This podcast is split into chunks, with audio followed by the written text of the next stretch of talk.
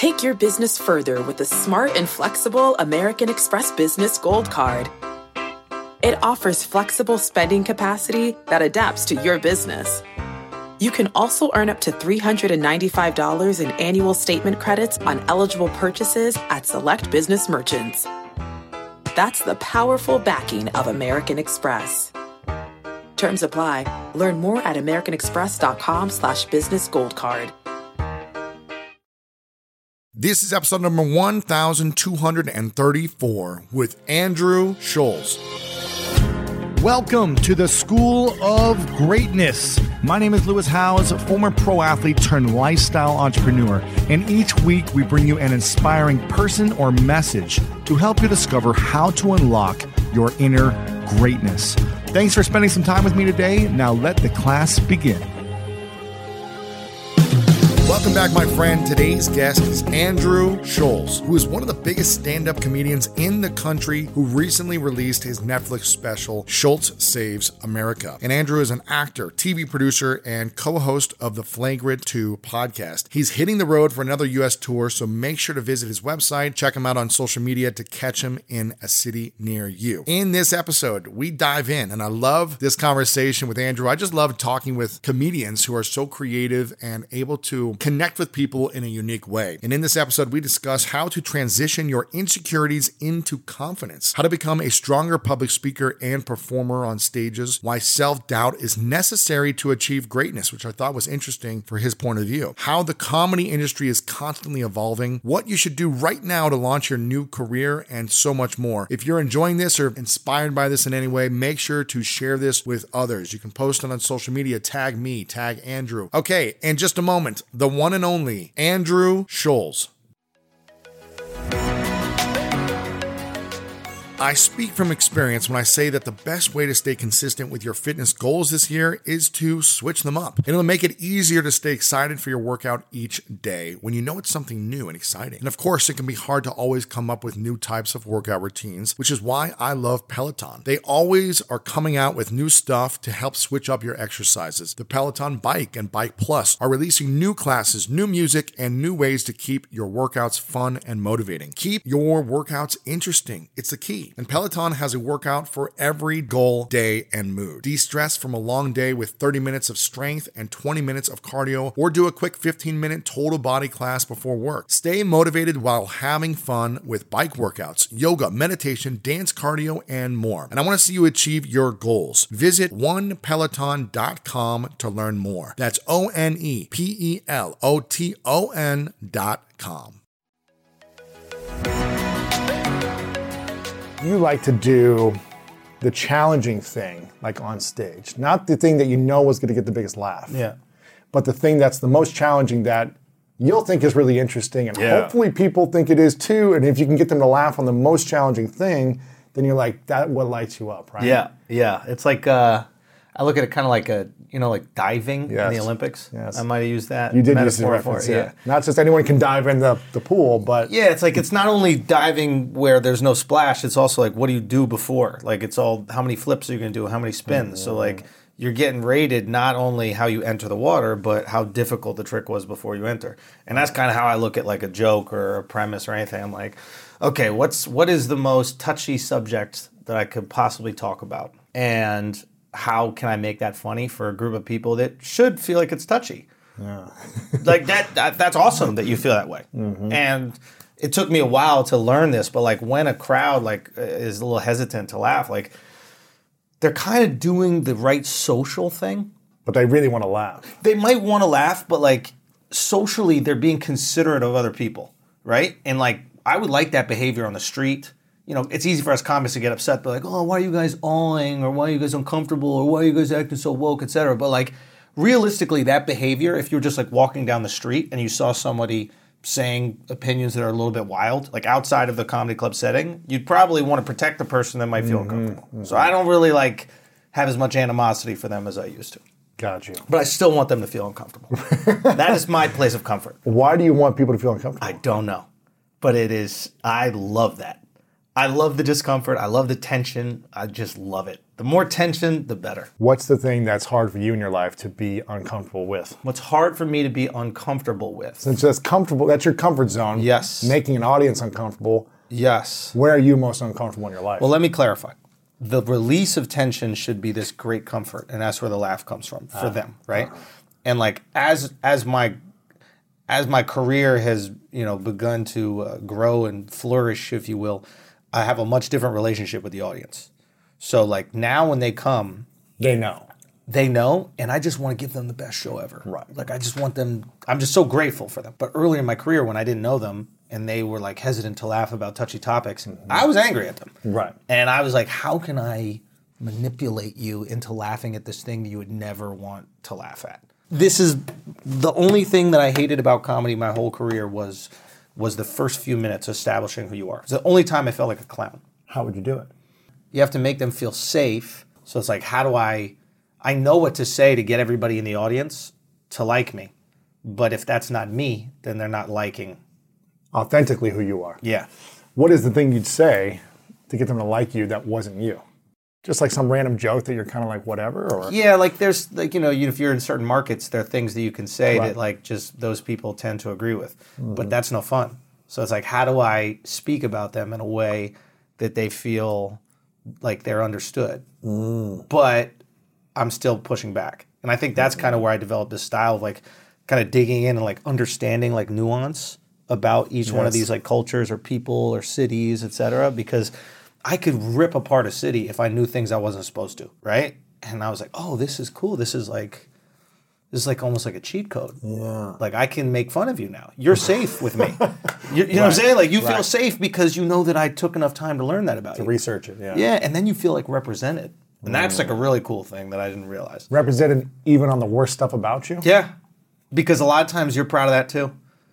You know, like Give me an example. What's a city or like a culture or, That or feels- something that you could reference that you were like, I researched this thing about Seattle or whatever. I don't know. And God, I'm trying to think. Uh, Detroit or Chicago or you know wherever it is, the South. I don't know. uh, yeah, I'm trying to think like something that I've that I was doing like uh that something that I was like a place I was at recently. I was thinking Portland. You were like the- you were at the uh, in Portland. You were on Instagram. You were at the marching, right? There was some. Like, Oh, Seattle. It was Seattle. Crazy. Yeah, they were just like the same freaking out. I mean, it's- Yo, no, Portland wants to be Seattle, and I and I had like a big beef with Portland. Like I went there, and it was like a big. It was like a there was yeah we had like an issue but I we got through it Okay. and it and it was fun but like that was that was also fun it was like figuring out ways to make fun of Portland that they could also appreciate and I think that they're like oh, okay he knows these things about us okay I feel comfortable enough Mm. Okay. to like laugh with you yeah, you know he, he gets us. yeah, like there's something, and it's interesting, like putting out the clips. Like one in in um, when I was in Florida, we were living in Florida during the pandemic for a while, and uh, I had this joke about how Cubans become like conservative Republicans like the second they land. Like, but they're they're like immigrants, they're minorities, and the second that that foot is dry, there's like a wet foot, dry foot rule. This- it- it's just the rule. Like, if you touch the land, you're good. You're you're Yeah. American. You're Yeah. and uh, uh, they're just like immediately conservative Republicans. Like we need to stop immigration. It's too many people. Oh, blah, right, blah, blah. and uh, and, right, like, the second they get here, it's like there's too many people. That's funny. And uh, and it's funny like to see that joke get shared uh, within that community. And that's Mm-hmm. the beauty of social media. Is like back in the day, if you did a special on like HBO or something like that, like they couldn't just take that one little thing and share it with their grandmas and grandpas and all their cousins that they do that exact thing. Now you see the joke go viral on TikTok or Instagram because it's so easy to access. What do you think was the skill that you learned that gave you the most confidence on stages?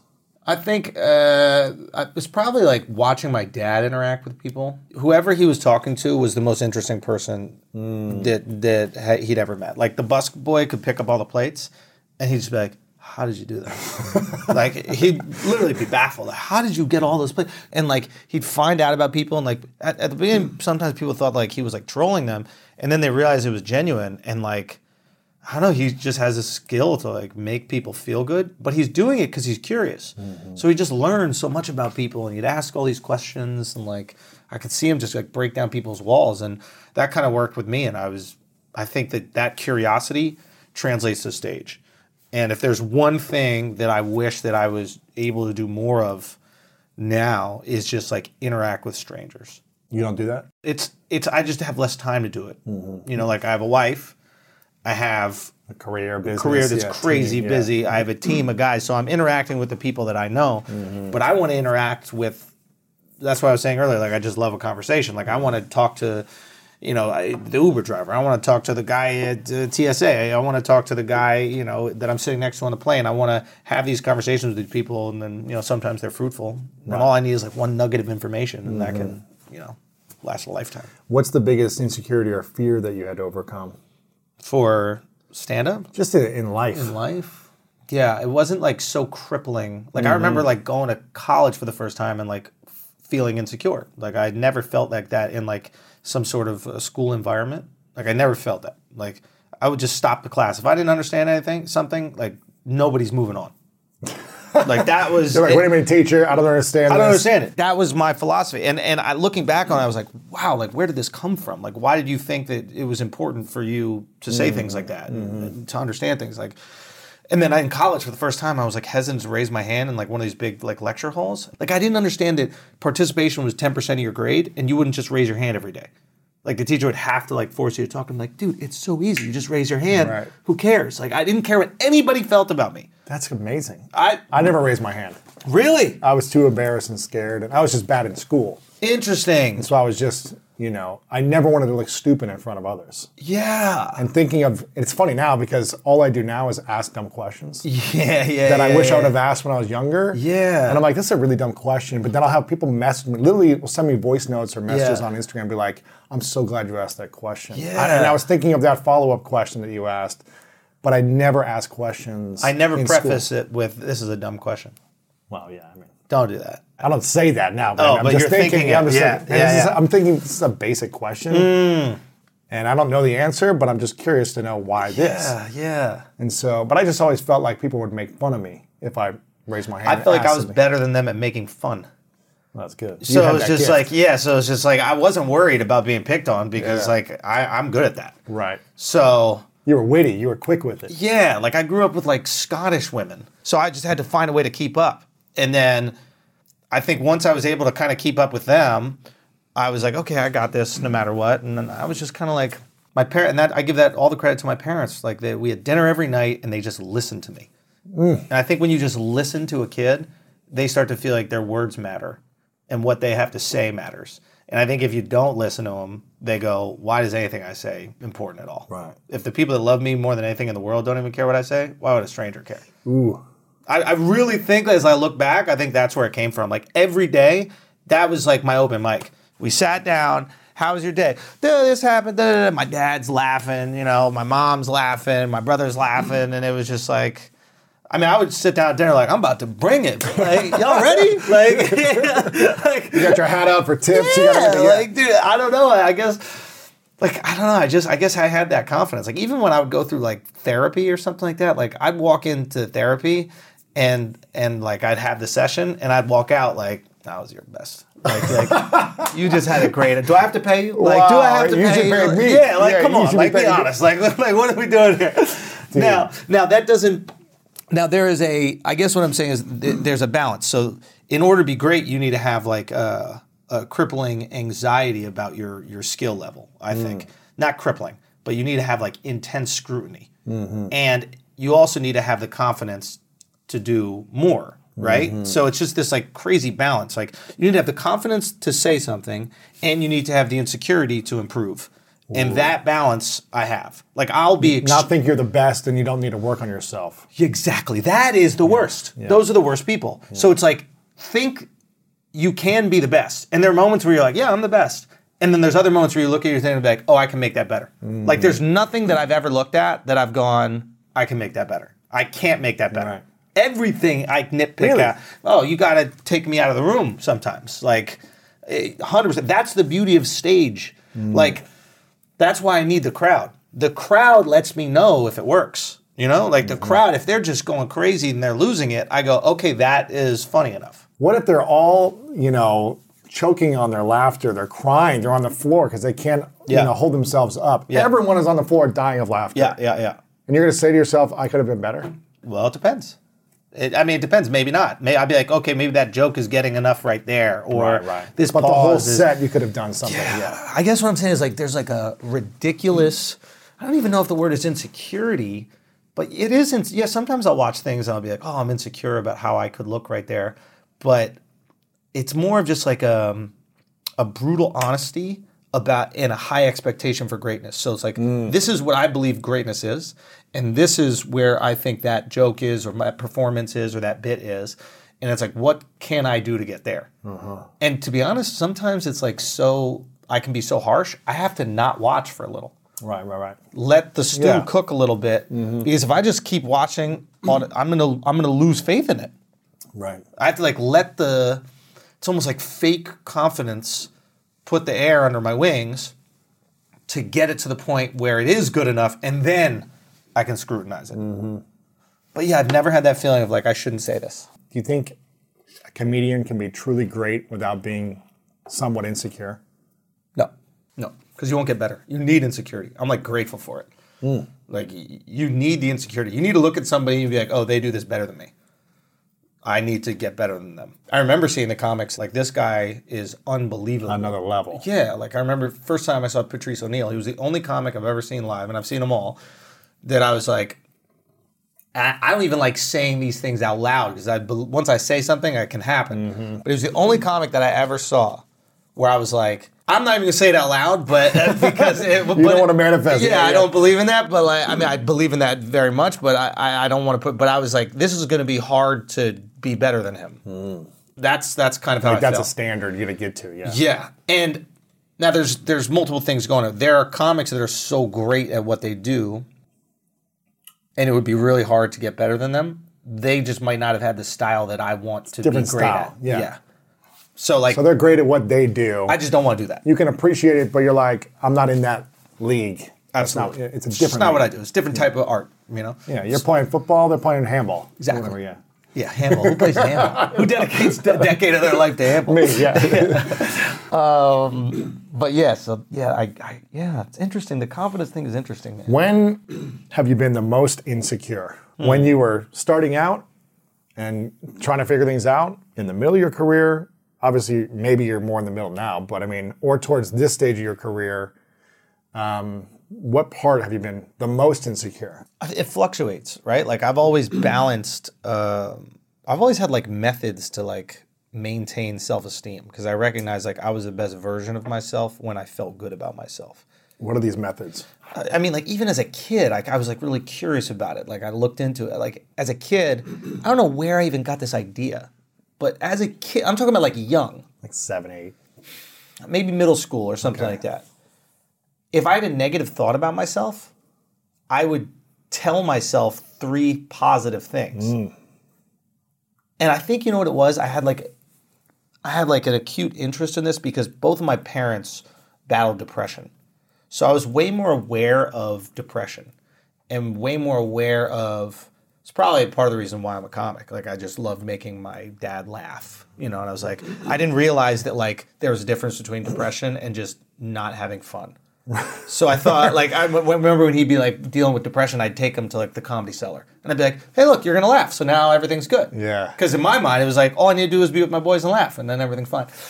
And like, so I would do those things. What was another method for developing self-esteem? So like, as I as I got into stand up, right, it was brutal because you do these horrible shows and you just one's do laughing. bad, no one's laughing, and you're trying to develop your voice and all that kind of stuff. What do I need to maintain like the self esteem necessary to continue going? And I basically said I need one great show a month to remind me that I should hmm. do this. How many shows were you doing a month? I mean, I could be doing, you know, five, six, seven, eight a week. But I needed one where there was like an audience and I did a good job and I killed and it was just enough like oxygen. It was enough like you ever played those like car racing games where you pass a checkpoint, you get 25 Yes. more seconds. Like Yes. that's I needed one of those a month. And then I needed to reflect on improvement. Mm-hmm. So I think that like one thing with me is I would get so used to improvement that I wouldn't count it towards my self-esteem. Right? Like I'm the type of person I don't get excited before something happens and then after it happens I don't celebrate it for that long because we got another thing to do. Mm-hmm. So my like celebration window is small. Right? I, my joy matrix is the journey. Like I like working together, I like achieving these things, et cetera. But then there's always another thing that we move towards, right? So I had to sit there and be like, okay, well, back in the day, you didn't have a joke that you could open with. You had to get lucky that there something would happen and you were interacting and the audience liked you. Now you have a joke that no matter what gets a laugh when you walk on stage, and I'd be like, oh, that is an improvement. And then the next moment, I'd be like, you So have a ref- closer. The reflection of the improvement builded self esteem. Yeah. Not just, okay, it's a little better and I'm going to keep go, go, go. Yeah. It's like, okay, now I know that I can always get someone to laugh every time I Yeah. go on stage. it's easy to just go, oh yeah, you're more comfortable. What does that mean? No, you you have the ability to go on stage and do a joke and like execute it, and you have a closer. You have this certain thing. You Mm-hmm. you were able to develop this premise into a joke, and like just remembering that I was improving, even though it was a brutal process, Mm. right? How long did it? So you're doing what, 15, 20 shows a month sometimes, and you're like, if I get one decent show, it's a win and I'll keep going. Yeah. But if you went three months where no one's laughing and you're just bombing, you're probably like, I'm done. Yeah, I don't know if I ever would have quit something that I loved, but there is a chance that I wouldn't love it. Well, if it's So- not fun, Yeah, exactly. why would you? Yeah, it's tough. Yeah. Interesting. Was there was there another strategy you used? I like these two. One of my favorite parts about my job is that I get the opportunity to travel a lot. And in fact, I'm recording this right now while I'm in Mexico. And actually, I was thinking about something that I wanted to share because I get a lot of questions from so many people about different side hustle ideas. So here's one for those of you out there that are on the go a lot like I am or traveling a lot. When you're staying in your Airbnb on your trips, have you ever thought about how you could be making extra money by hosting through Airbnb while your home is vacant? If you're interested in an extra stream of income, Airbnb hosting is an easy place to start, and it's like giving your home some company while you're away. Your home might be worth more than you think. Find out how much at airbnb.com/host.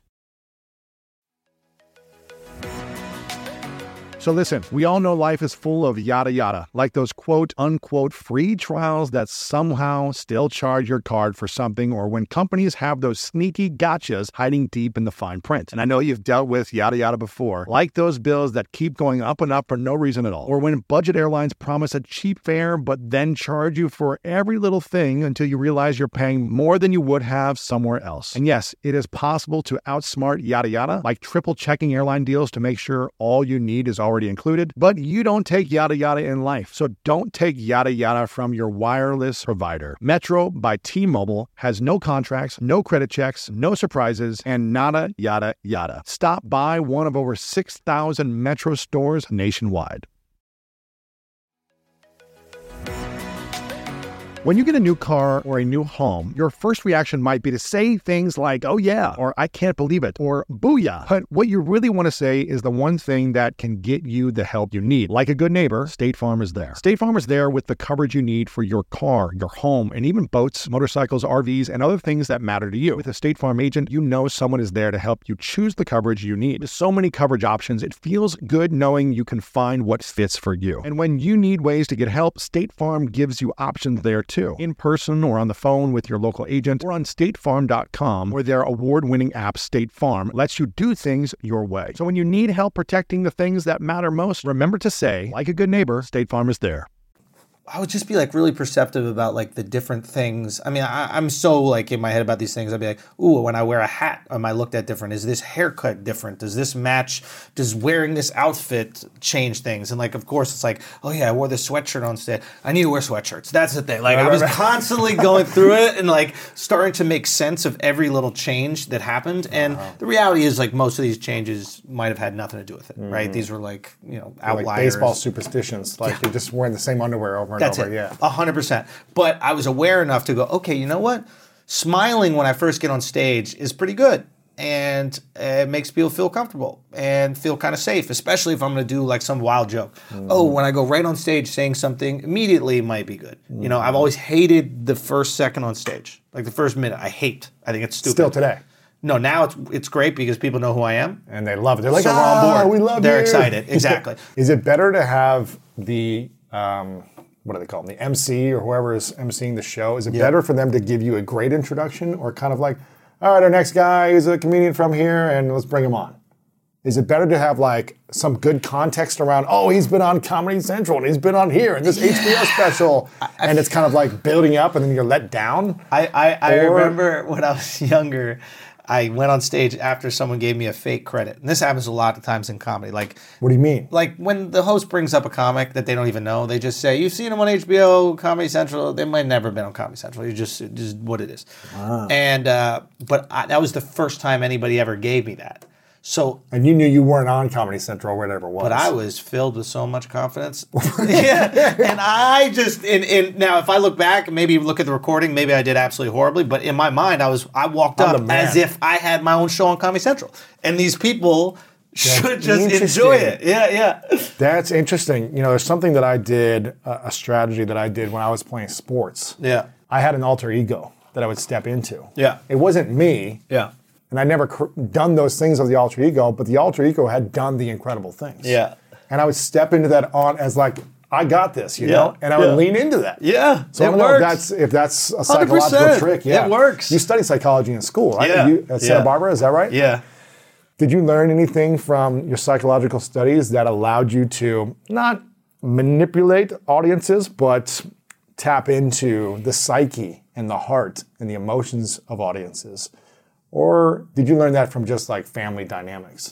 I think probably it was more. I mean, I, just psychology was just like a really fun thing to study. I knew I wasn't going to use my degree for anything, so I was like, let me enjoy what I'm learning about. Maybe get some cool information I can use in mm-hmm. conversation. It was great, like talking to people about like psychological principles is like always awesome. It's- and you know, and then like seeing them reflected in yourself is really cool. So I just kind of enjoyed it. I'm sure some of that has trickled into the comedy. Yeah. It has to have, but.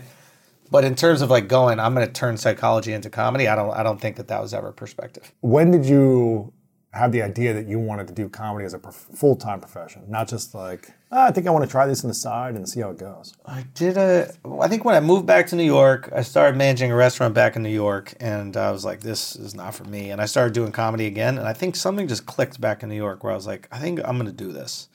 At like 22, 23? I think I was like 23. Wow. Yeah, and I was like, maybe it's 23 or something like that. I was like, I think I'm going to do this, and then I just get obsessed. I almost missed that obsession. I had like an insane. Obs- I mean, dude, Tell me more. I mean, just read every book. I would transcribe every set. Like I, have, I'm sure somewhere there's notebooks of literally like handwritten every word that Chris Rock would say in a whole special, Dave Chappelle would say in a whole special. You would record it all down and, I'd read, look write at it. it, so I could so I could see how the jokes were broken down. structure, the framework, Yeah. the, like the setup, everything. Yeah. the plot twist, all of it. Yeah, yeah, yeah. Oh, this is a story. Oh, this is something that isn't real. Oh, this is mer- misdirection that doesn't make sense. This is misdirection that still operates in reality. Ooh, wow. Misdirection that operates in reality is actually more fun because it's something that actually could happen. Ooh, I kind of like that.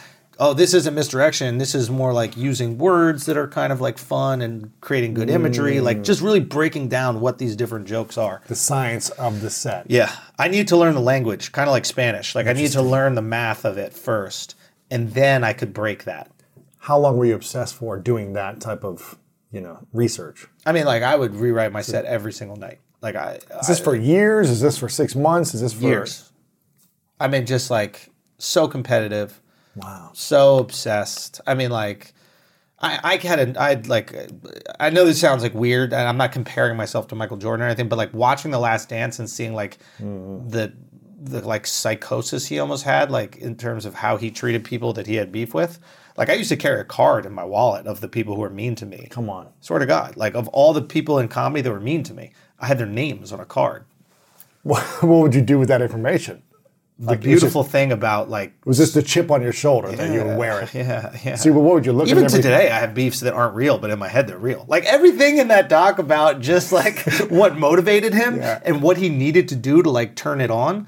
Like his ability, I, for me, the, what what I understood about the documentary was like he has the ability to turn on the switch. We talk about this, me and my boys. Like Mm-hmm. some people can't turn on the switch, right? And like he could turn it on, and he would do it every game. It's crazy, man. Some people can turn it on for the playoffs.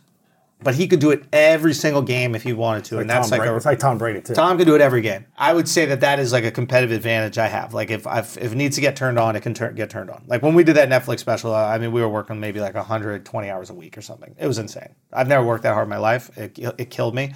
I won't work that hard again unless I get paid 100 million dollars. Right. Like it, it was. Mm-hmm. Now I, I should have outsourced more. Like I had guys. Shouts to Mark Gagnon who uh, co-created with me. Uh, Robbie Slovik who's a great comic, and Efe Ill guy who we brought on as well. But like what we should have done is had a robust writing team like all these shows have. team, yeah. Exactly. For me, I lost all the anger. Like I have no resentment to anybody who's a dick to me at all. If anything, you just feel a little bad because they're still in that same position. Interesting. And they needed to be a dick to someone who was like young and excited about comedy. Interesting. Yeah, So do you have any anger towards anyone now or beef with anyone? I'm sure.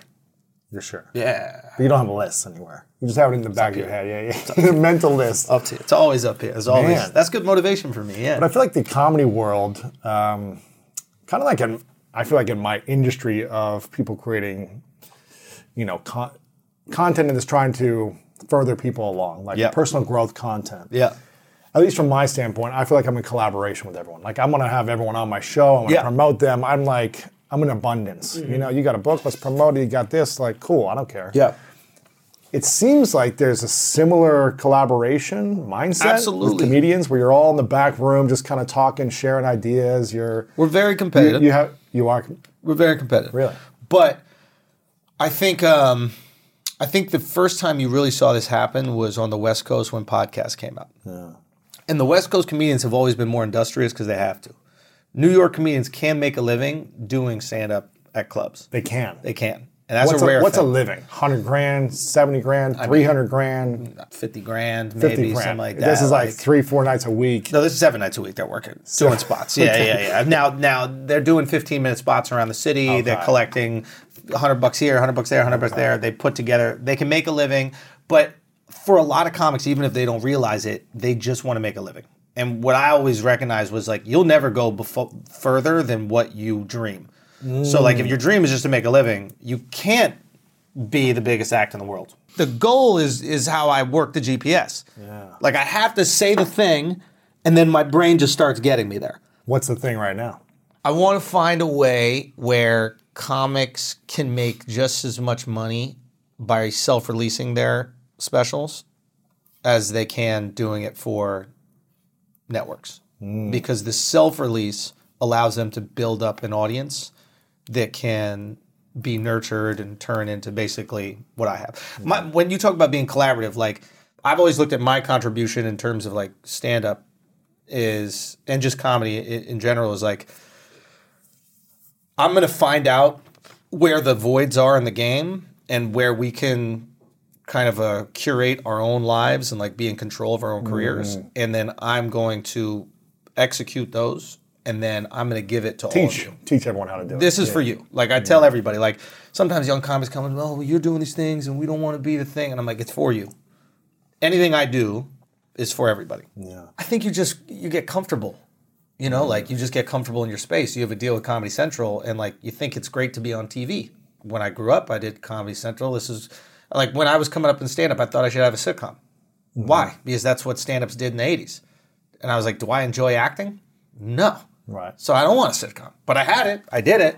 You know, I did all the things that I wanted to do, but I realized this wasn't that much fun for me. Mm-hmm. So I had to focus on the things that were fun, and then those things would be the most fruitful. And basically, what I've just been trying to do is go, hey, this is where the career is going, and this is where things are going, and you guys should do literally everything that I do, and then do it better than me, and then And force me to think, yeah. So what would be the five step approach for someone coming in right now? Like if you could only do five things to help further your career, is it one first master your craft Mm-hmm. That's of, it. of com- comedy? Yeah, don't even worry about anything else besides getting funny.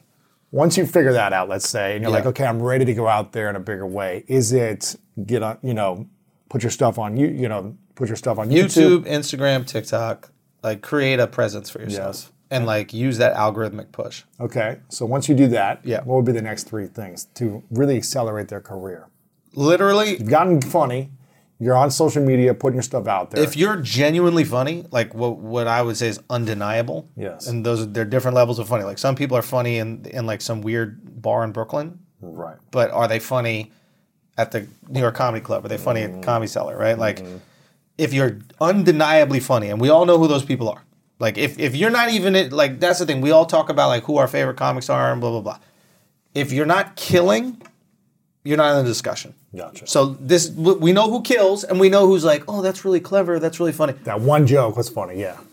killing or not. If you're not, if you're killing and you have social media, there's nothing else you need to worry about. Everything else will come to you. That's it. That's it. Just focus on that. We did all the hard work for you. Yeah.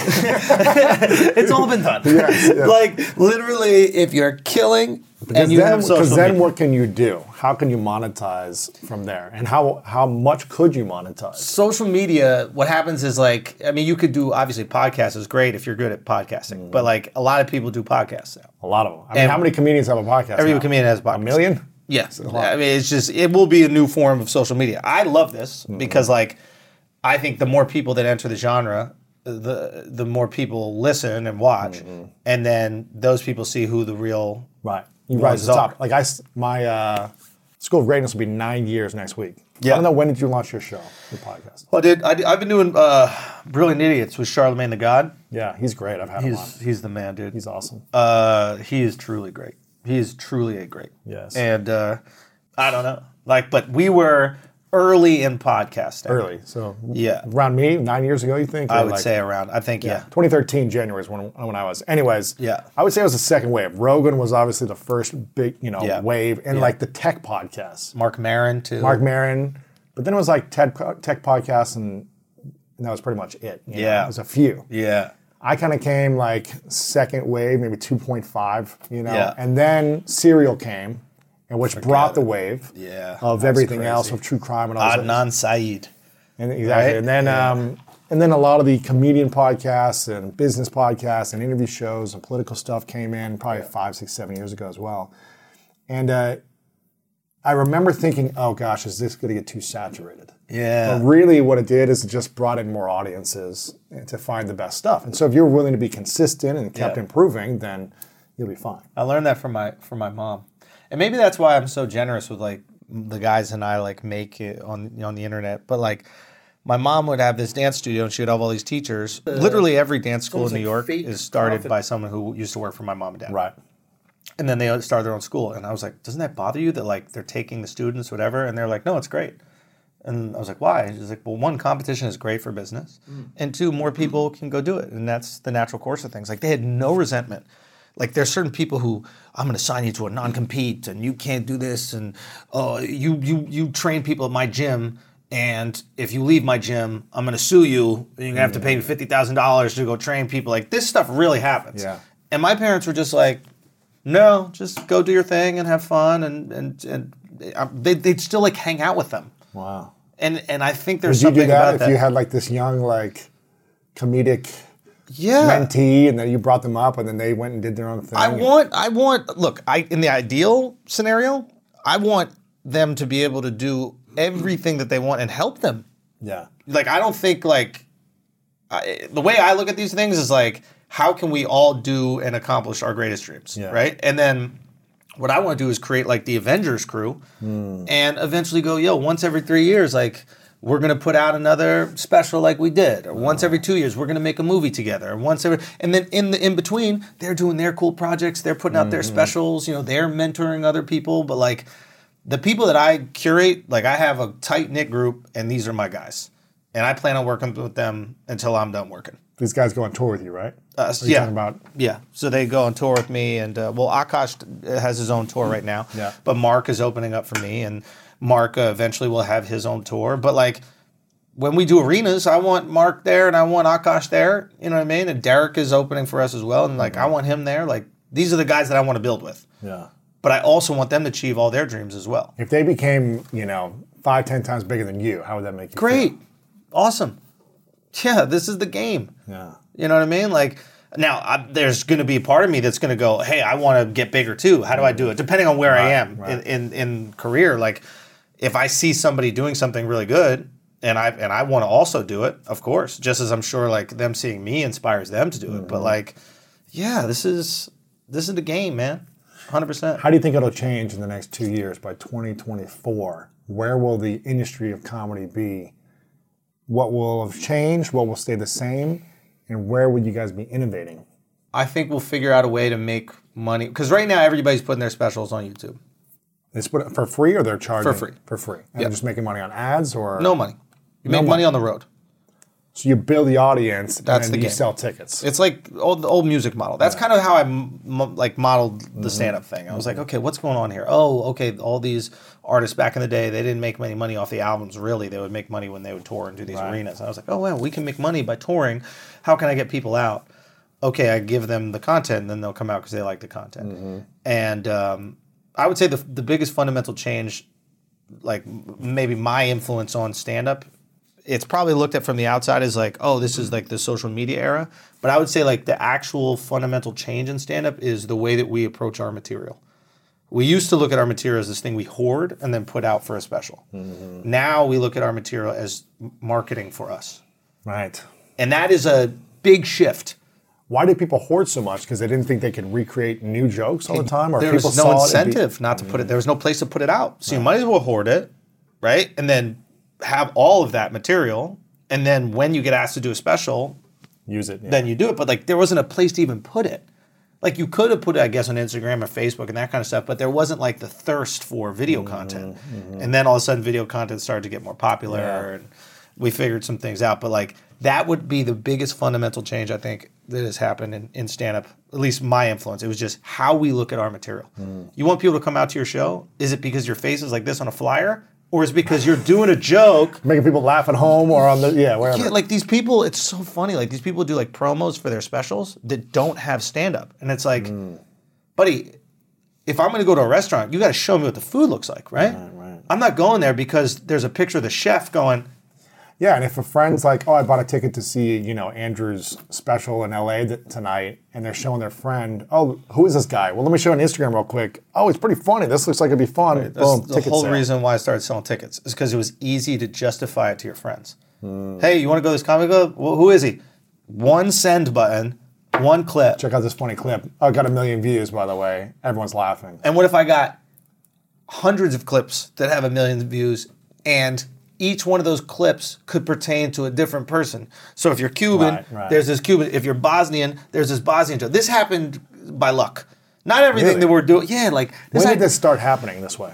What, like okay. what year was this? So I put out no none of the industry wanted to give me opportunity for a special, so I decided to put it out online. And I What once uh, maybe uh, 2016 or something Okay. like that. I can look back. So seven years ago, six six Yeah. years ago, seven years ago. And sometimes you get lucky when you do the right thing. Everybody successful is lucky. Hmm. You know, like even Bezos, like this, this there's like they they had that uh, Amazon Web Services business. Like yeah. I think I was I was listening to him talk about that. And he was like, That was like the biggest. they had that for seven years or something like that with no competitor. Uh-huh. Name a business that you can Uh-huh. Be making tens of millions of dollars where no one even enters the market. Like Tens of billions or something. Yeah, Yeah, like, yeah. And even to this day, that's where they make so much of their money. So like he'll be like, "Yo, we got so lucky with." He had an obsession for 20 years, which you had an obsession for 15, 18 years. takes both. What happened was this: is so the first one I put out was this. It was like a, a night in New York, right? It was like I don't want to. Here I am in front of the curtain, like whatever. It's just so everything's the same, right? So I was like, what if you followed around a comedian for a night in New York? You can't put out a video that's going to make multiple seven figures. There are any number of reasons you might consider selling your home. To move closer to family, live within a smaller budget, or just wanting a change of scenery. Whatever your reasons, having to figure out all the various housing market trends in your area may not be what you signed up for. That's where an agent who is a realtor comes in. Realtors have the expertise to help you find the right price and navigate the process to sell your home in a way that's right for you. That's who we are. Realtors are members of the National Association of Realtors. Sometimes it takes a different approach to help you unlock your true potential. With Capella University's game changing FlexPath learning format, you gain relevant skills you can apply to your career right away. Earn your degree from an accredited university and be confident in the quality of your education. Imagine your future differently at capella.edu. Capella University is accredited by the Higher Learning Commission. Learn more at capella.edu/slash accreditation. Right? One video. One video, yes. Yeah, yeah. It's the accumulation Yeah. will make seven Yeah, yeah, figures. yeah. But your one Which, Video. which is what you would have got on a special. Like you're going to make a million bucks or three million on this Netflix, on this. HBO, Showtime special. So the last one that I, the, the one that I sold before the pandemic that is going to come out, I sold it.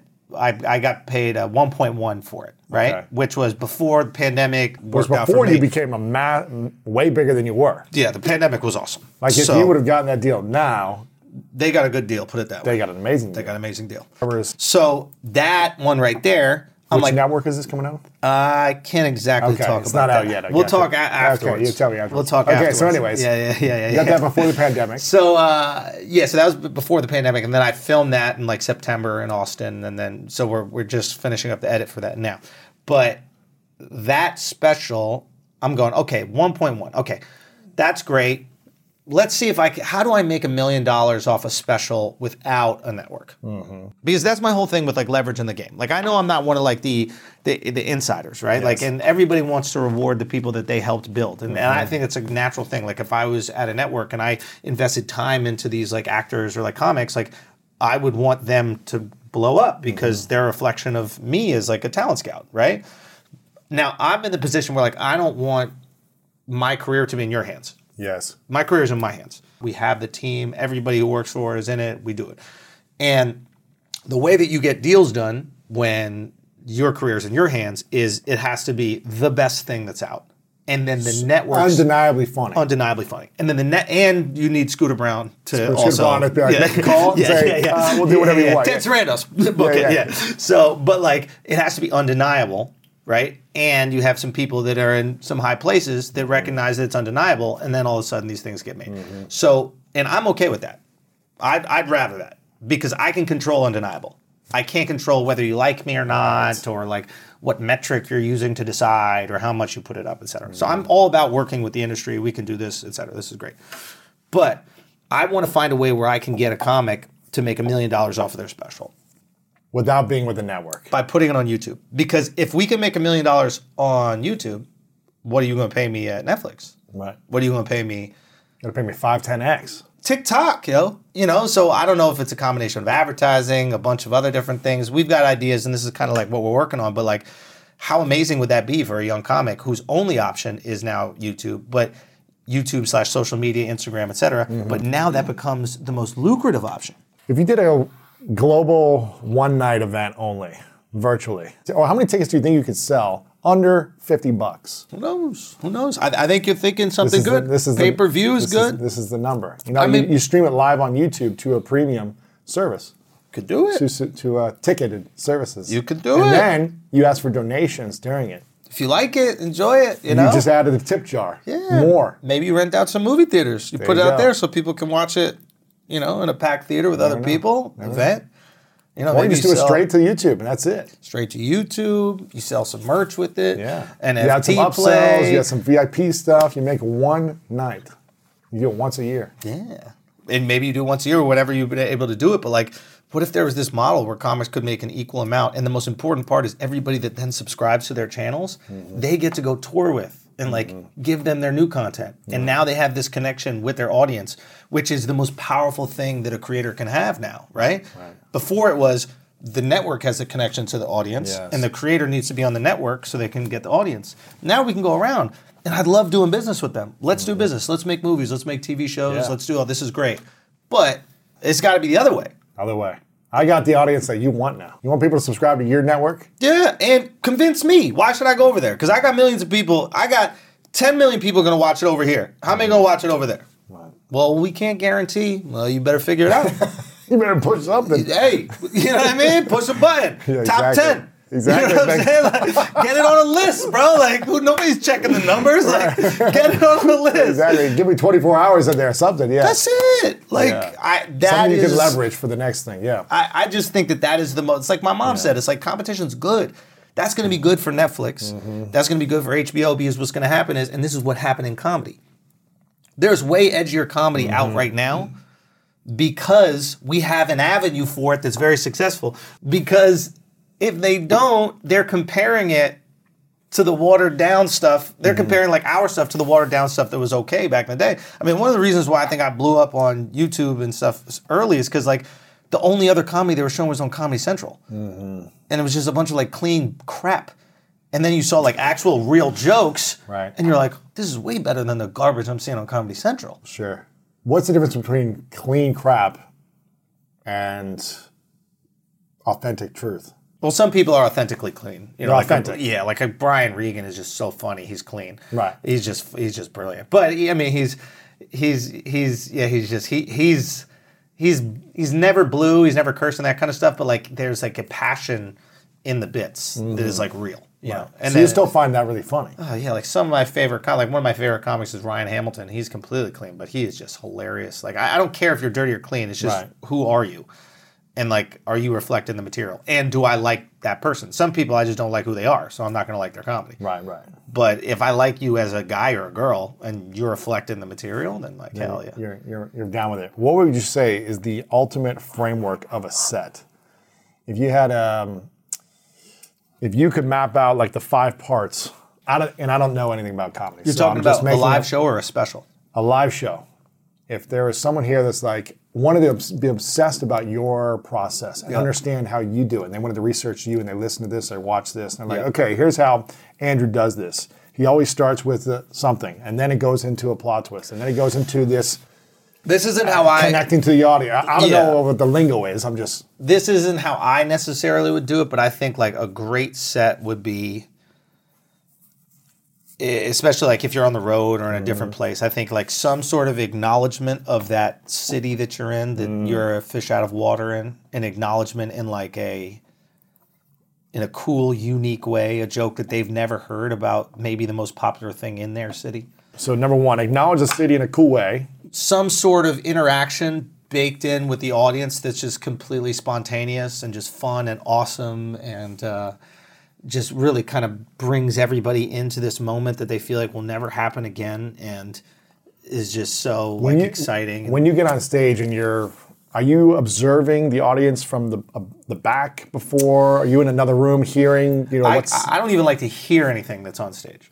Because you don't want to be yeah, influenced. Influenced. I want to go out completely Blind. Blind, yeah. you won't even look to see the audience and like see I might be like backstage watching the guys and like I'd, I'll peer in. Yeah. But I'm not like specifically like what going. did he say what did they say? Yeah. Exactly. And I have my guys that open for me, so I know what they're going to do and I know our ideas won't cross. Mm. When you're at a club in the city where you don't know who's on the show, that's where stuff you should probably watch a little bit. You don't want them to say the same thing. Yeah. Gotcha. Or even a topic, like Yes. it's the same. It's just becomes like, we just heard this. Yeah. What about um? Do you have a certain approach to how you interact with the audience? Do you like? I look for shirt colors. I look for ethnicity. I look for couples. I look. You know, are you thinking, or is it just it just comes to you? Yeah, it kind of just comes to me. I mean, I always like, I don't know, like I always just kind of tell, remind myself, just like trust my gut. So like, just say the thing that I'm feeling. Mm-hmm. That's no good. matter how weird or uncomfortable or awkward it is. Like, what what are you feeling right now? And that works. Like that truth works Mm-hmm. because other people are also curious about that. Yeah. And especially when, when you're in a theater, it's a little bit different because everybody's like lined up like this. So there's you got three thousand people there. The people on the balcony can't see what the people in the front look like. So like when you're interacting with them, you also have to do a little bit more description for everybody there. You know, Great context. But you're in a Yeah. night. If you're in a nightclub and there's 100 people or 50, surrounded everyone's like just- this, they could see that guy's shirt, that guy's face. Like everybody's so close. So that is a little bit faster the interaction. Mm-hmm. Like it's you could even you could even look at somebody and just kind of be like, hmm.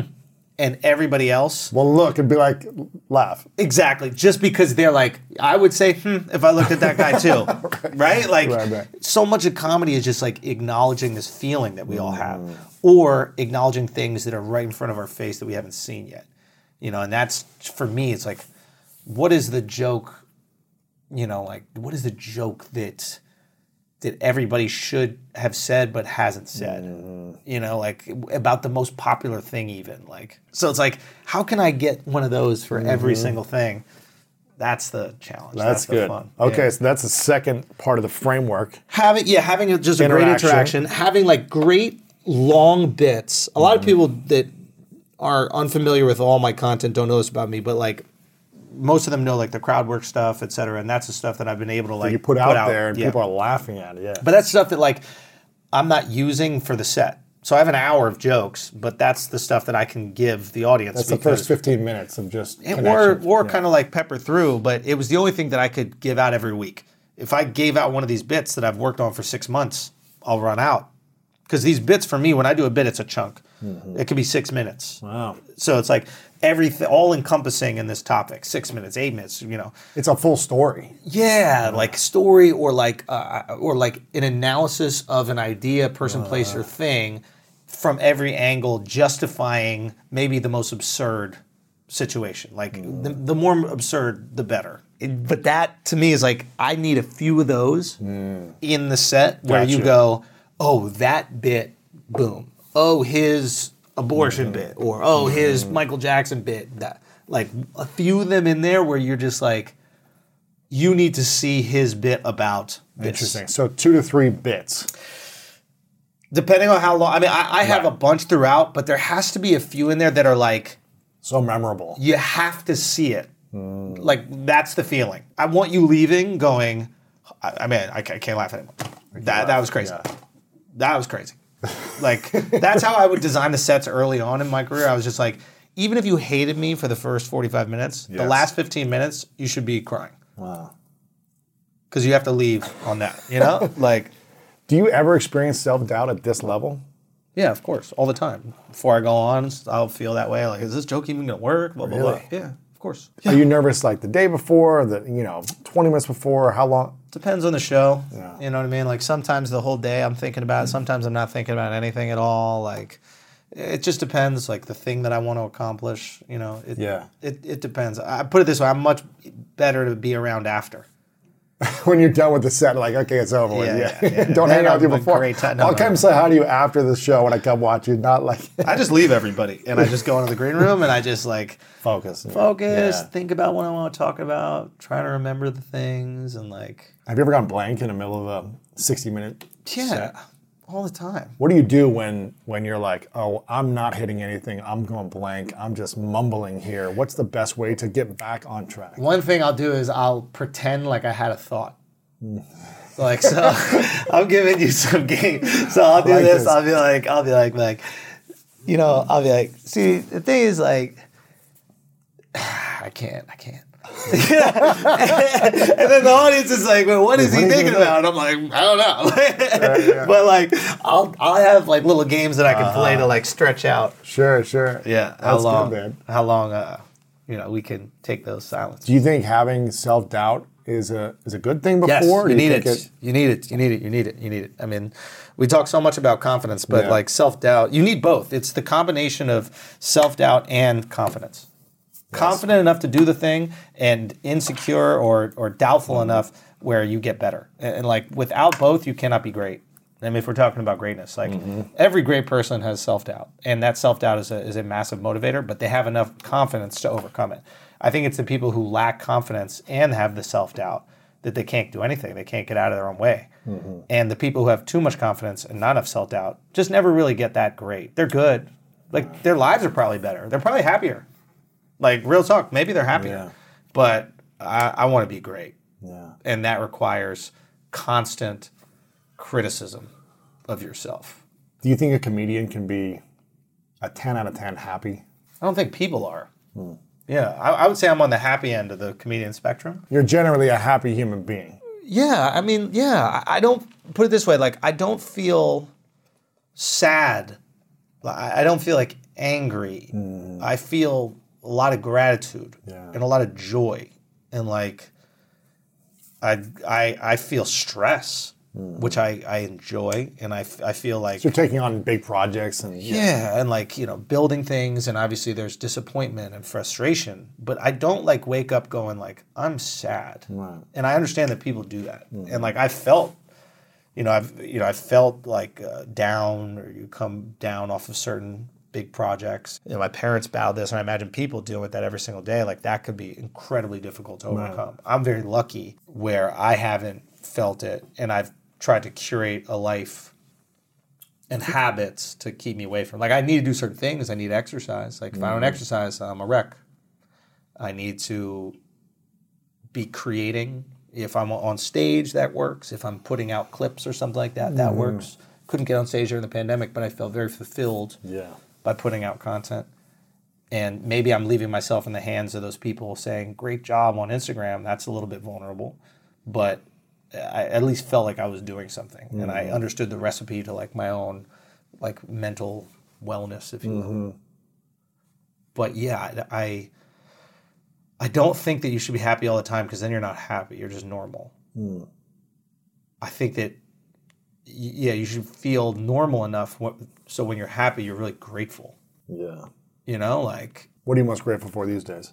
oh God, all of it, all of it. I got a great woman, and uh, What's the thing you love about her the most? she hates when I say this, but like there's like there's like a great safety with her. I know that sounds like a weird thing because you're supposed to be the one that's providing the safety, but like there's like building with her feels I'm just so excited. Mm. You know, and that's not only like family, but that's also like emotional connection. Like she's a yeah, I mean, she just she just creates a great environment to like feel safe. Mm. What did you not feel safe about before? with her. I mean, I never really I, like almost immediately. I felt like really safe with her. And by safe, I just mean like, uh, like to go. I want to spend the rest of my life with you. Like you gotta love that person, and you gotta love spending time with them. That's not to say that we don't like get in arguments, but like genuinely speaking, like if there isn't distraction and it's just the two of us hanging out, it's an awesome time. Yeah. Life complicates things, mm-hmm. but to me, I'm so grateful for that. And she's just awesome. Like, so in tuned, like, you know, with what, like, I might need. And I don't know. I mean, hmm. she's just so great. She's just like, That's beautiful. yeah, it's, and yeah, it's just like really selfless in that way. Like, hmm. super. And I know that I require a lot, especially given my career and stuff. So, hmm. like, knowing somebody who's having somebody who's like knows that and is like aware of that and like, and, and wants to give and like wants to, to support is just like you got to be grateful. Like, just so, yeah. It's a weird. I know it's a weird thing, like being feeling safe, but like that's really important to me. Yeah. Like I want to be able to share. Without being judged or made wrong or Yeah. not accepted or all these things. Yeah. Right. Like I just tell her everything. And she accepts it. Yeah. That's beautiful. Yeah. I mean, I, I, I don't know if she accepts everything, but like, but like I just feel like I can share these things that Yeah. you know might I might go like. I might with somebody else, so I don't feel as safe. Be like, ah, if I say that, will they not like me, or right. will they, you know, will they stop being in love with me, or Mm. whatever? But like with her, I just really feel like I want to build with her. something about with my girlfriend too, where when we first started dating, I was just in my previous relationships, I would be 100% honest and they would get hurt or upset or not Yeah. like something. And then I would kind of like hold back 100% of the honesty because I was like, this is going to make them freak out for the night or whatever, right? Yeah.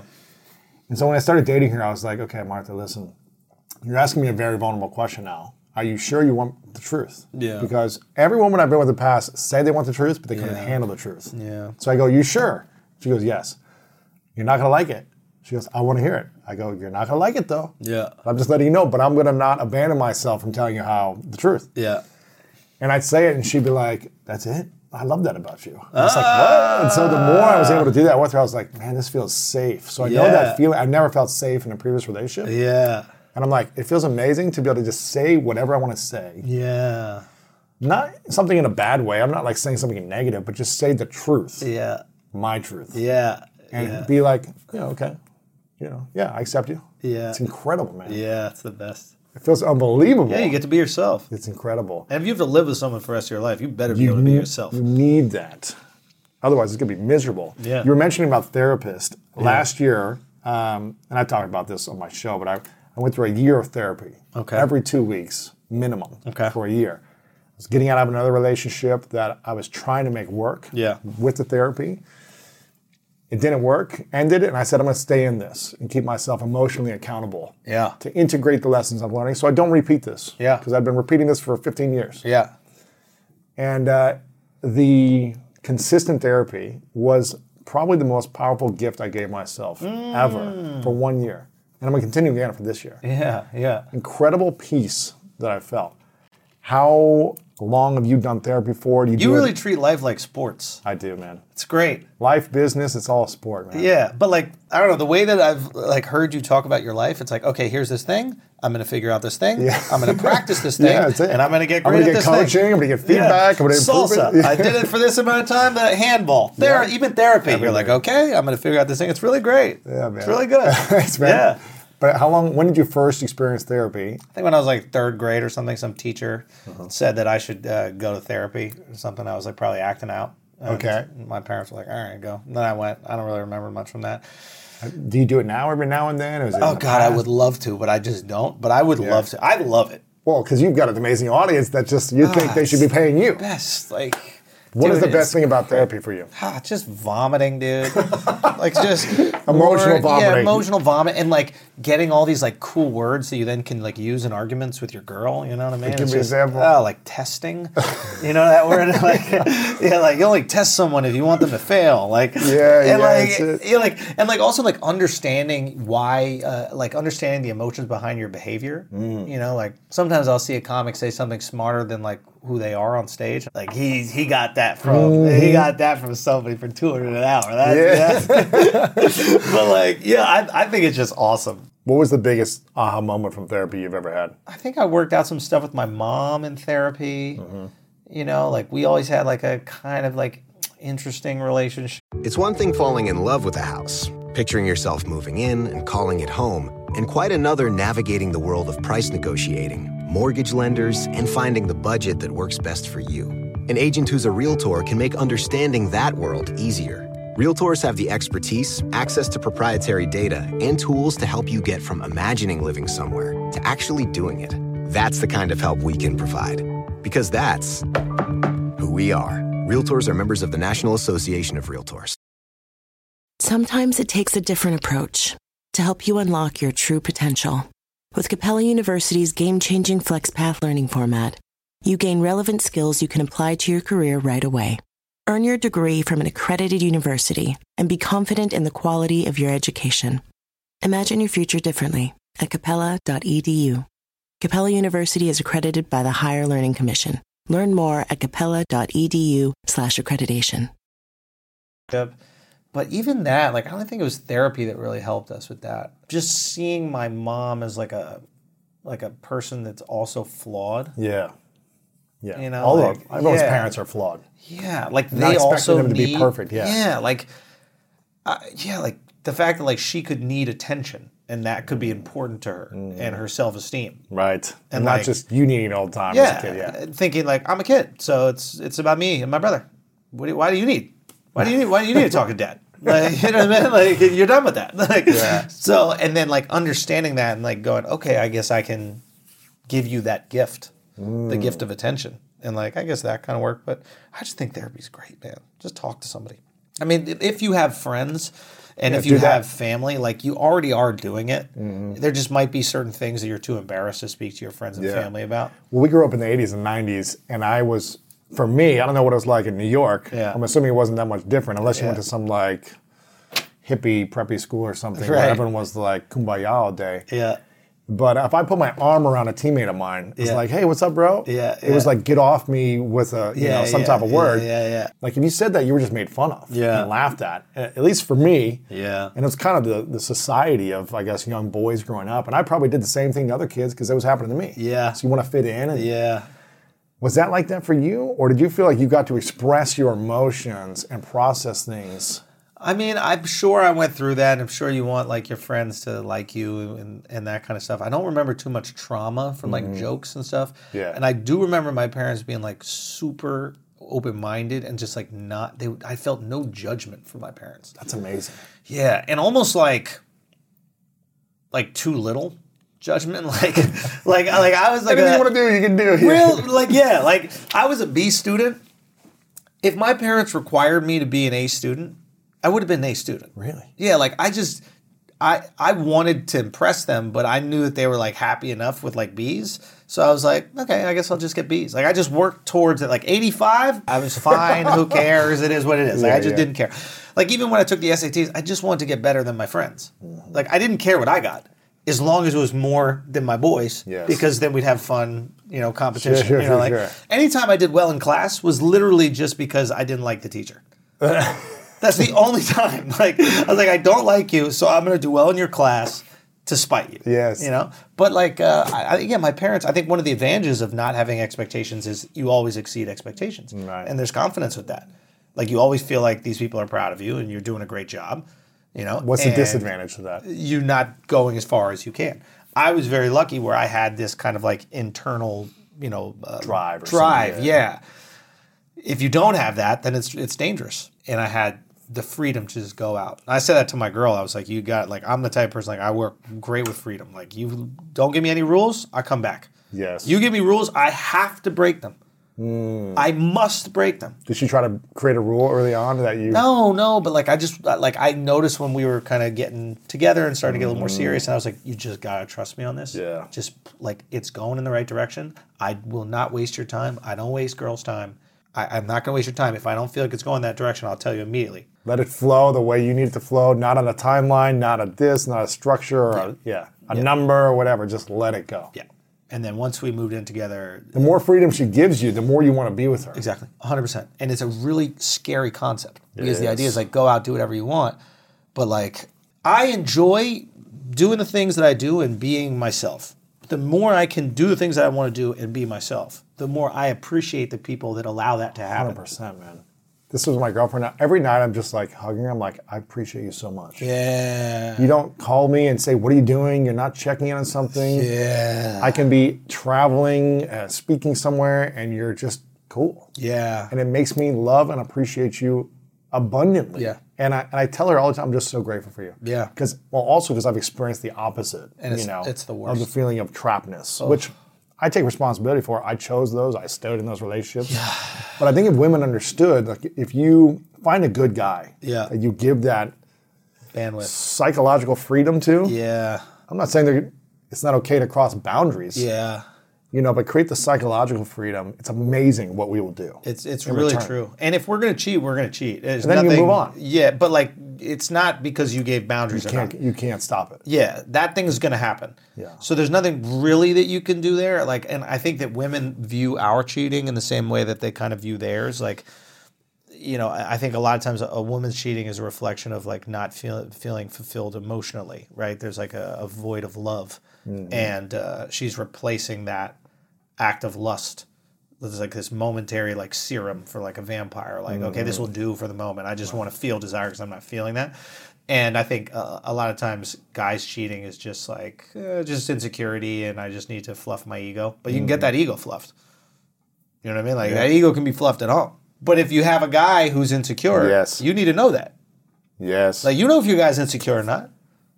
Absolutely. That's why for me, I have no I don't feel like I have insecurity. Like Well, because she gives you all the she gives me tons of confidence you need. tons of love, and Yeah. But I'm also like, okay, if I don't know, she's an actress, so she's done scenes with Keanu Reeves and you know, all the big, all the big people she's worked with, right? yeah.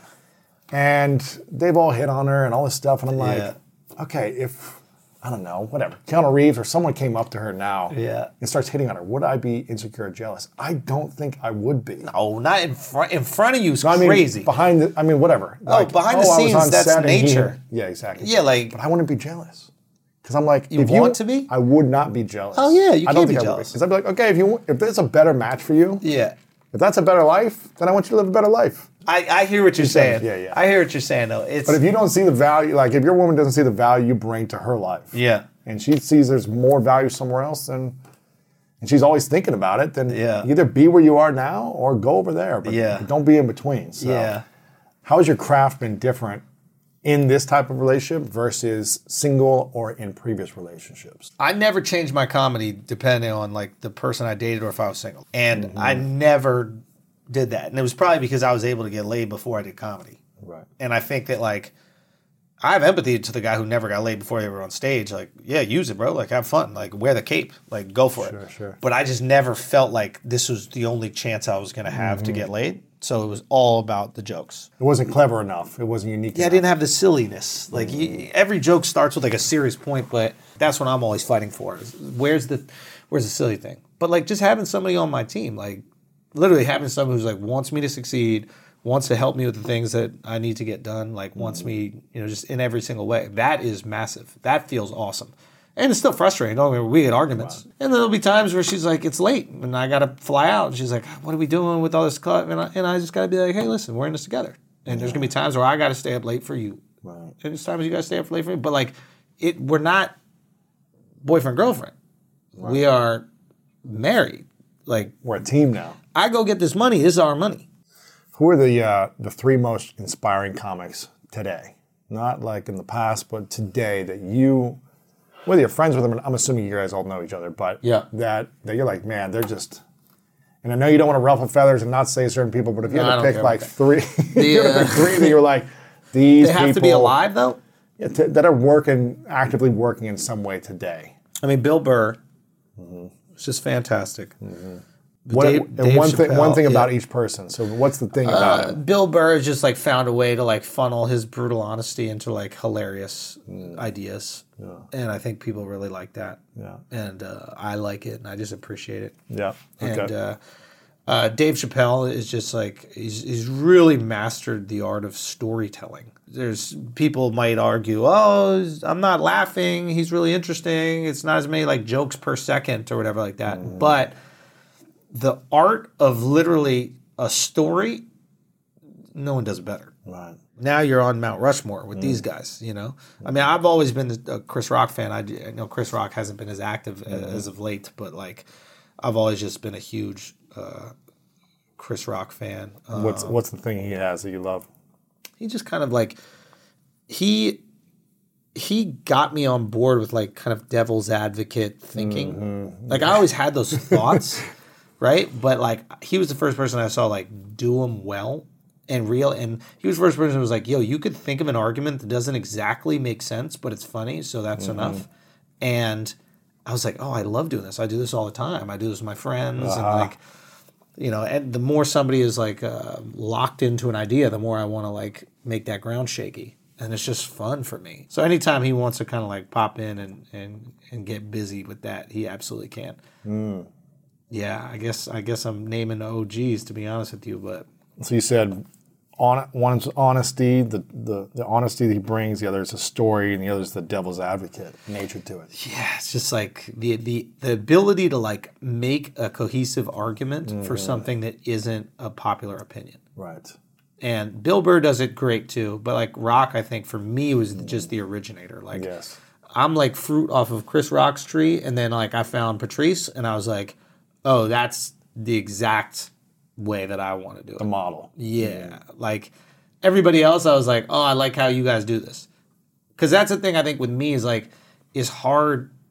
You know, usually with comics, you could see like where they came from. But I think one of the things with me is like it's hard for people to go. I don't know what he sounds like. I don't know what he is. Sounds like himself. Yeah, maybe, but I I'm like you just don't think I sound like that big fat black dude. Right, you know, right, because right, I don't sound like him, but I'm influenced so much by him. Mm-hmm. And like he's dead, but like I for me he's just the best. Yeah. He's the best ever. Elephant in the Room, go check it out on Netflix. That's cool. What's the thing, you know, that people are aware of and they see that they don't see? What's the thing you'll be most proud of New Year's Eve, end of 2022? Personally, a year married. Mm-hmm.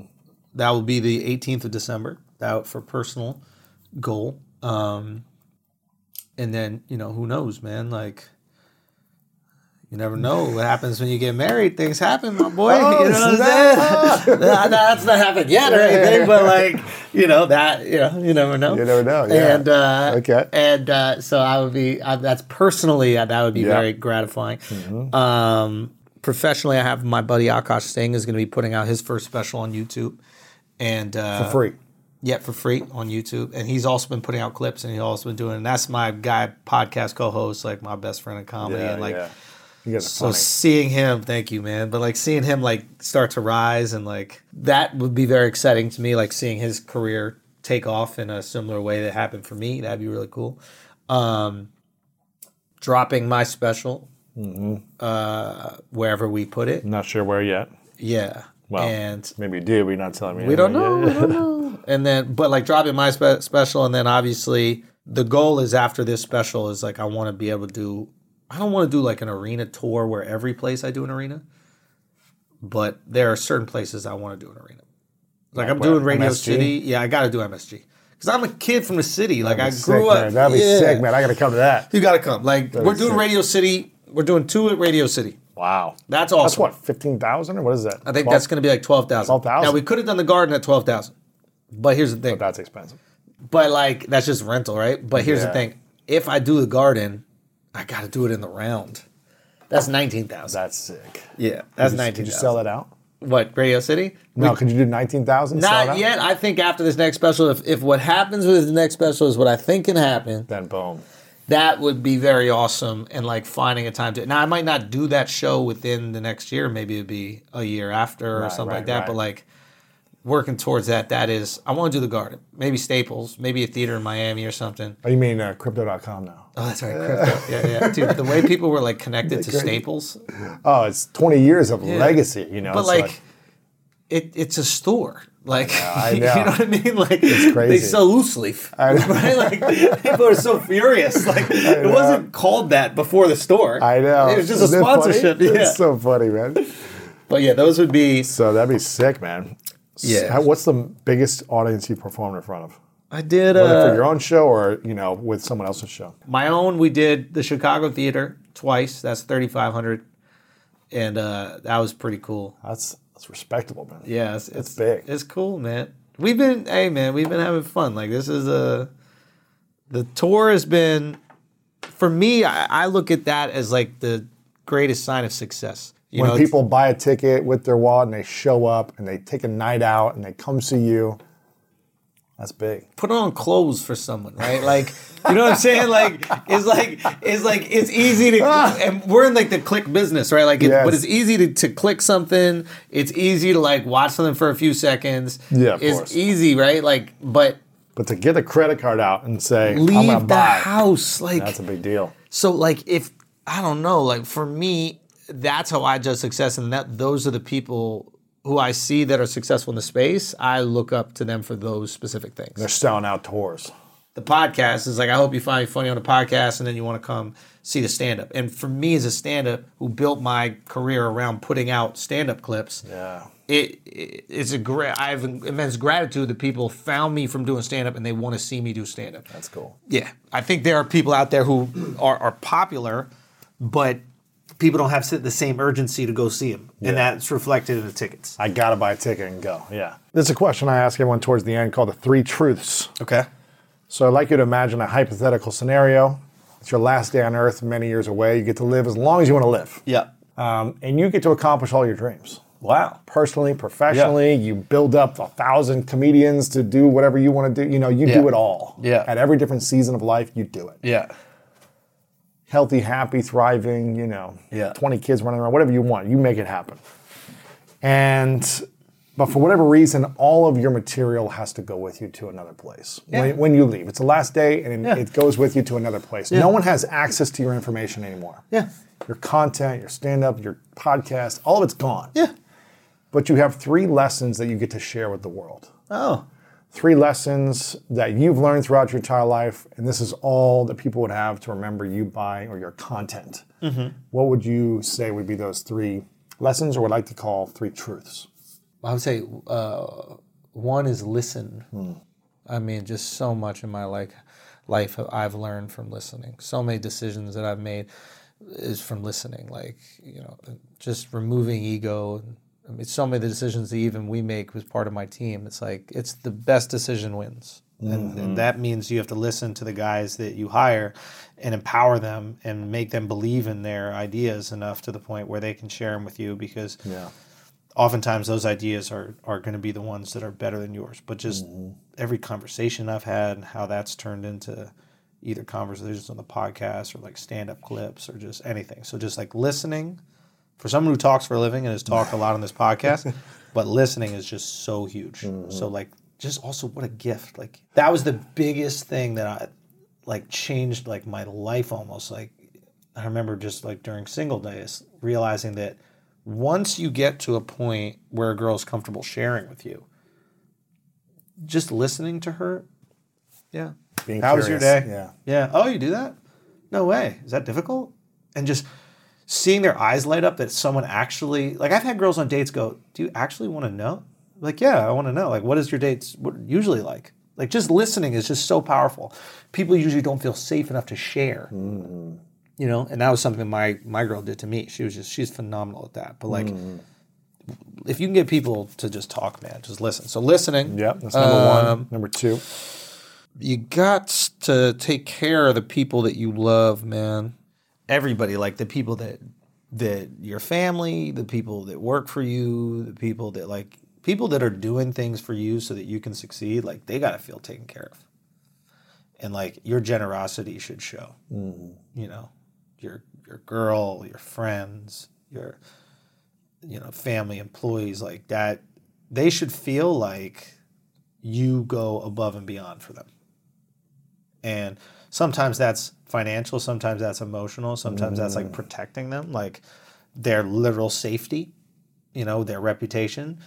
Sometimes it's like just helping them achieve their dreams, but like know that the people that are dedicating time to your dream make them feel like that time is valuable. Mm-hmm. And I think it's like you also take care of them by like acknowledging them. Like I try to mm. shout out my guys as much as possible, and like when I, anytime we're talking about things that I do, it's like things where where we're doing. Like everybody's involved in this, Absolutely.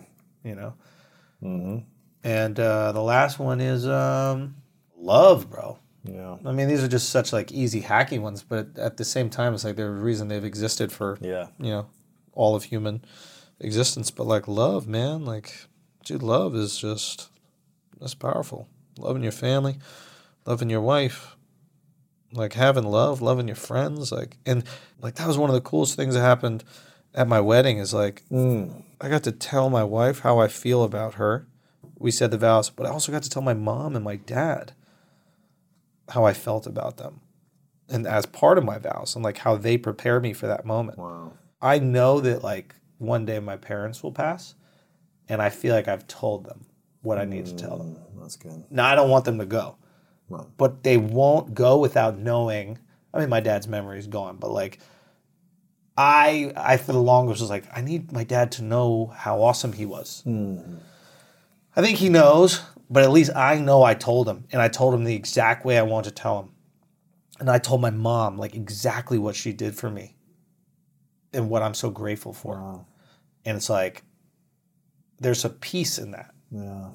So it's just like I want to tell all my friends, all my family, everybody that I really care about. So yeah, share that, share those feelings, man. Even if it's awkward, even if it's uncomfortable. I want to acknowledge you, Andrew, for just what you've created and your your authenticity. I think the way you create and your ability to put stuff out there, what could be scary for some people, you just keep showing up and keep being authentic and your realness behind it all.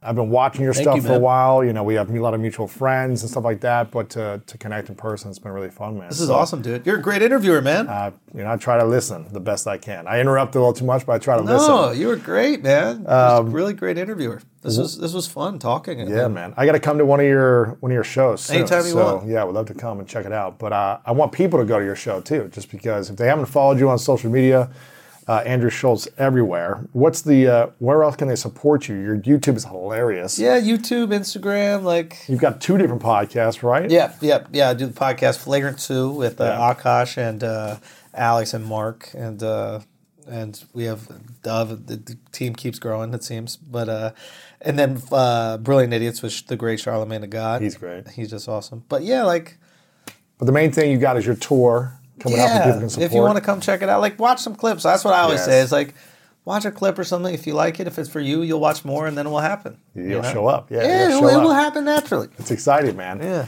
Um, how else can we support you? That's all, man. Just your attention is just awesome. Like, give me the opportunity to entertain you, and if you're entertained, then I think the rest just kind of works. Of course, of course. know? Love it, man. Yeah, Love people it. want that. Final question for you. Yep. What, what's your definition of greatness? Yeah, being the best, and the best is a standard that I create. You know, so it's like who I think is the best comedian is not who everybody thinks is the best comedian, but they do the f- like the form of comedy that I like the best, the best. But like if we're talking about like career, then that's just being just being the best and just pushing and continue to move towards that. Uh, but greatness is like a man that's different. Mm. Like affecting the people's lives. Like my dad is a great man. Mm-hmm. Like he's a great man. That is the goal as a man to affect people's lives the way that he affected them. And he never mm-hmm. tried to be a great man. Like he just was a great man. And then when you exist in greatness, you affect all the people around you, you know? Mm-hmm. And he's just, yeah, like that is that is the goal. To do that, like if you could have career and personal like that, like great man, great husband, great father, great career, what a life lived, man. That is the goal. Mm. Yeah. Thank you so much for listening. I hope you enjoyed today's episode and it inspired you on your journey towards greatness. Make sure to check out the show notes in the description for a full rundown of today's show with all the important links. And also make sure to share this with a friend and subscribe over on Apple Podcasts as well. I really love hearing feedback from you guys, so share a review over on Apple and let me know what part of this episode resonated with you the most. And if no one's told you lately, I want to remind you that you are loved, you are worthy, and you matter. And now it's time to go out there and do something great.